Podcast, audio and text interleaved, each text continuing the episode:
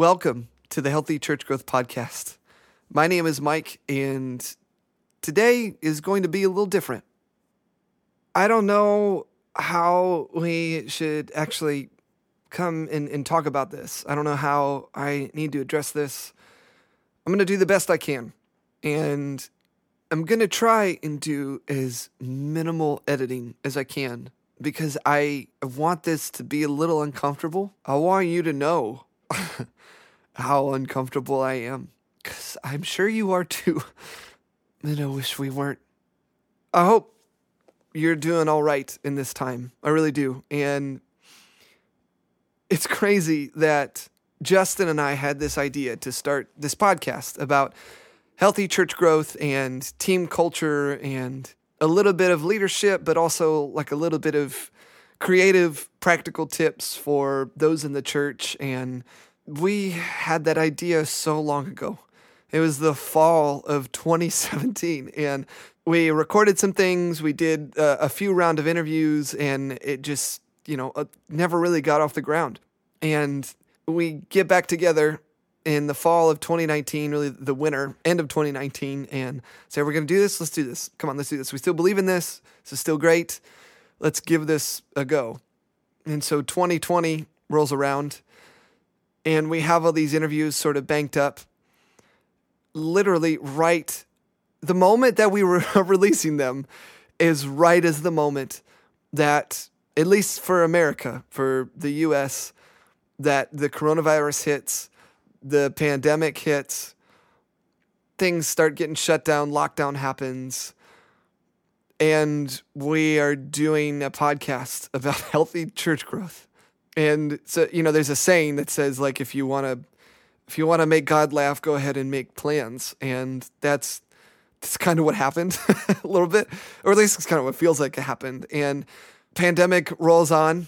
Church looks weird. Church feels weird.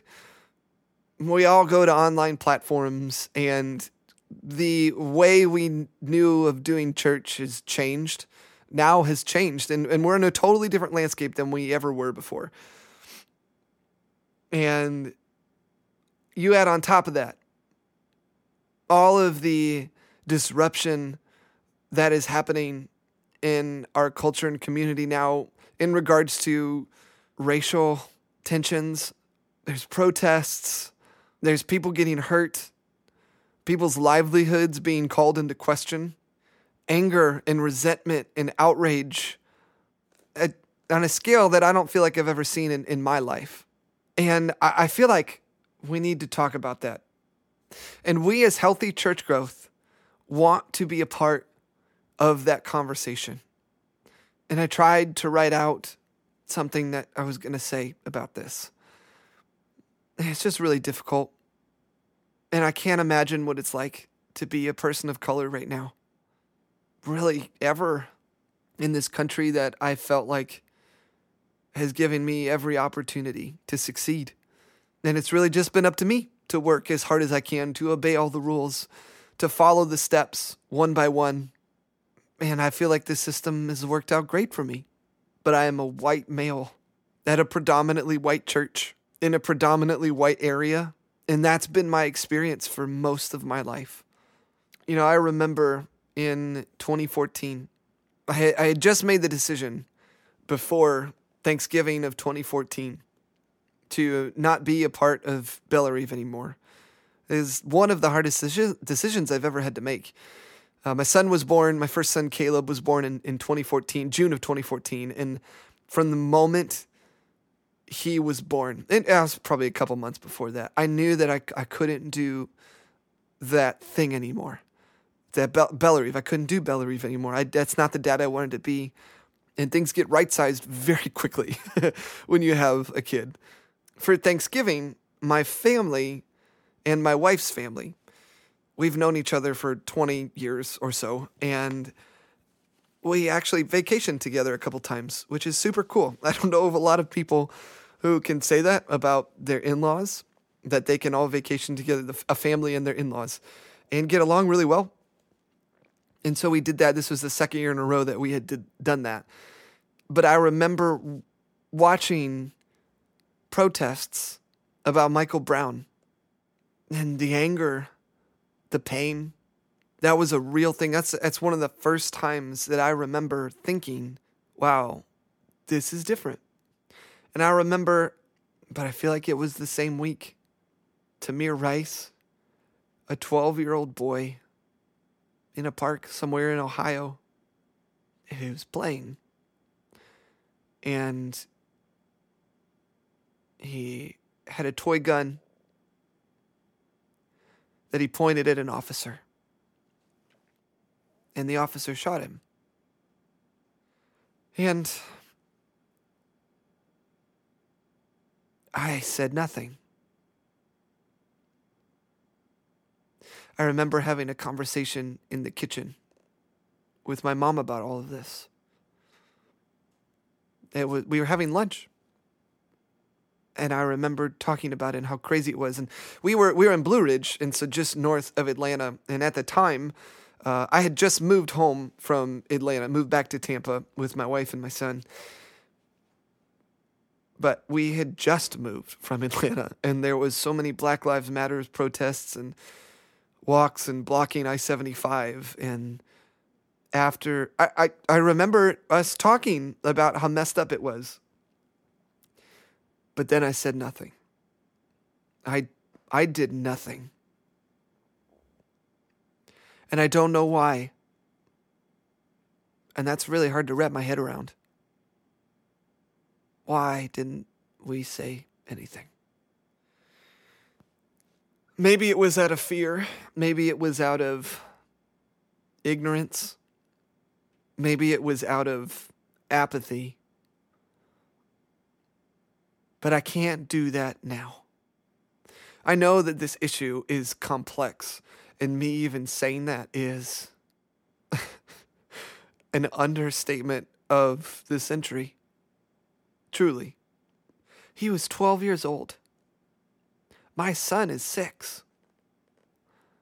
I know for a fact that if my son, a toy gun, something that is very clearly a toy, at a policeman, he would not be shot.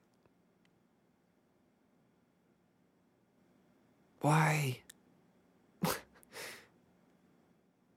I was talking with Justin and Hannah, who's one of our project managers, about. I, I feel like we should say something. That's what I, I said to them. Justin just said, This is so out of my area of expertise, but I want to help and I want to do anything I can.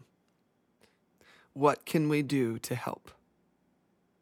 What can we do? I think that we can encourage.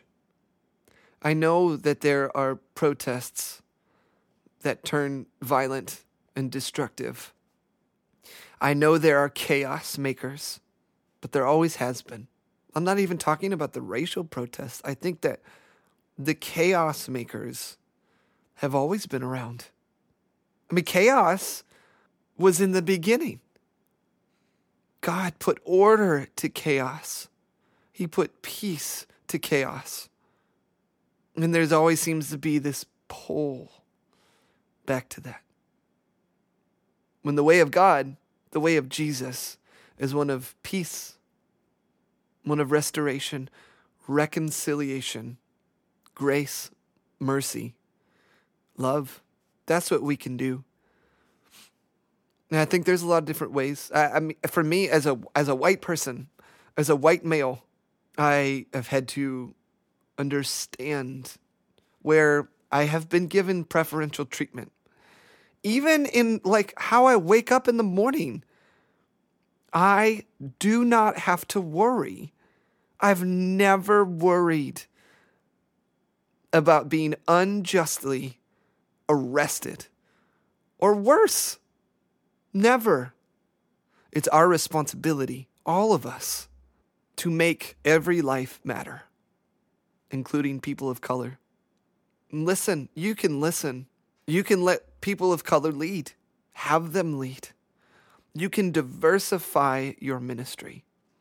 So, after the George Floyd shooting and protests really began to break out, my pastor, Matthew Hartsfield, addressed the situation as someone in a leadership position as a pastor should. And he he read a just a verse from Revelation, Revelation 7 9, that just said, After this I saw a vast crowd, too great to count, from every nation and tribe and people and language, standing in front of the throne and before the Lamb. The kingdom of God is a diverse kingdom. For us to pray on earth as it is in heaven, we have to understand that the kingdom is one of every color, every nation, every tongue. It's all of us. Why can't we get that? There are some churches that do this better than others. Sometimes demographics play a large role into this, where you are locationally. I get that. But I've had to look at our own ministry, my own ministry that I head up in my worship ministry. And I think if you're a, a leader in ministry, you have the opportunity, especially with your volunteer teams, to reflect the type of community you want to see. You get a chance to do that as a leader, as someone who has an impact and an influence on your ministry team, on your church, on your community. You have the opportunity right now to be a reflection of the diversity that is found in the kingdom of God. I've been have uh, I had to have a, a, a good look at healthy church growth. This podcast. In this past episode we did with my sister, Melissa Miner, the experienced director at Bay Hope Church, she was the first woman we had on the podcast, 13 episodes in. And I remember remarking, wow, that, that seems rough at best. And we have had zero people of color. I honestly, I haven't even tried. I feel like that's that's where a lot of white people are. We haven't even tried. And that's convicting. So, from this point moving forward, we are going to do our very best intentionally to try and gain a diverse perspective from not just male, female, but from all walks of life. To try and get a more diverse, more faceted, more nuanced, honestly, more fascinating look at the kingdom of God, not just the one that we might be accustomed to. That's our promise moving forward. That's our goal moving forward. And I'm just going to leave you with one last thing here. I was reading in my reading plan. So I, I, I started a reading plan. It's always at the beginning of the year or, or you know, I don't know. That's not true. I started a reading plan, and it's always like a Bible in the year kind of thing. And instead of doing the full Bible in a year, I did the Old Testament in a year and the New Testament in a year. And it's from the the guys at the Bible Project. And if you are not in any way, shape, or form aware of the Bible Project, I ask you to just check them out. They are amazing. Amazing. Tim Mackie and Jon Collins and their whole team. They're incredible. They have sin- sincerely shaped my theology over the past two years. And I I just happened to be in Proverbs, but I also happened to be in James. And I did not realize that James took so much of his work from Proverbs. So much of his letter came from Proverbs. And in the same reading, this is what I had back to back. And we try not to belabor the the uh, the metaphor of healthy growth. You know, our tagline is healthy things grow and growth means life. And even though we could relate that to plants and we could relate that to, you know, trees and, and all that kind of stuff a lot, we, we try not to do that as much. Just because that's that's pretty low hanging fruit. No pun intended, I promise. But this was I, I, I thought that this was this was really great. In Proverbs 22 8, says, Those who plant injustice will harvest disaster, and their reign of terror will come to an end.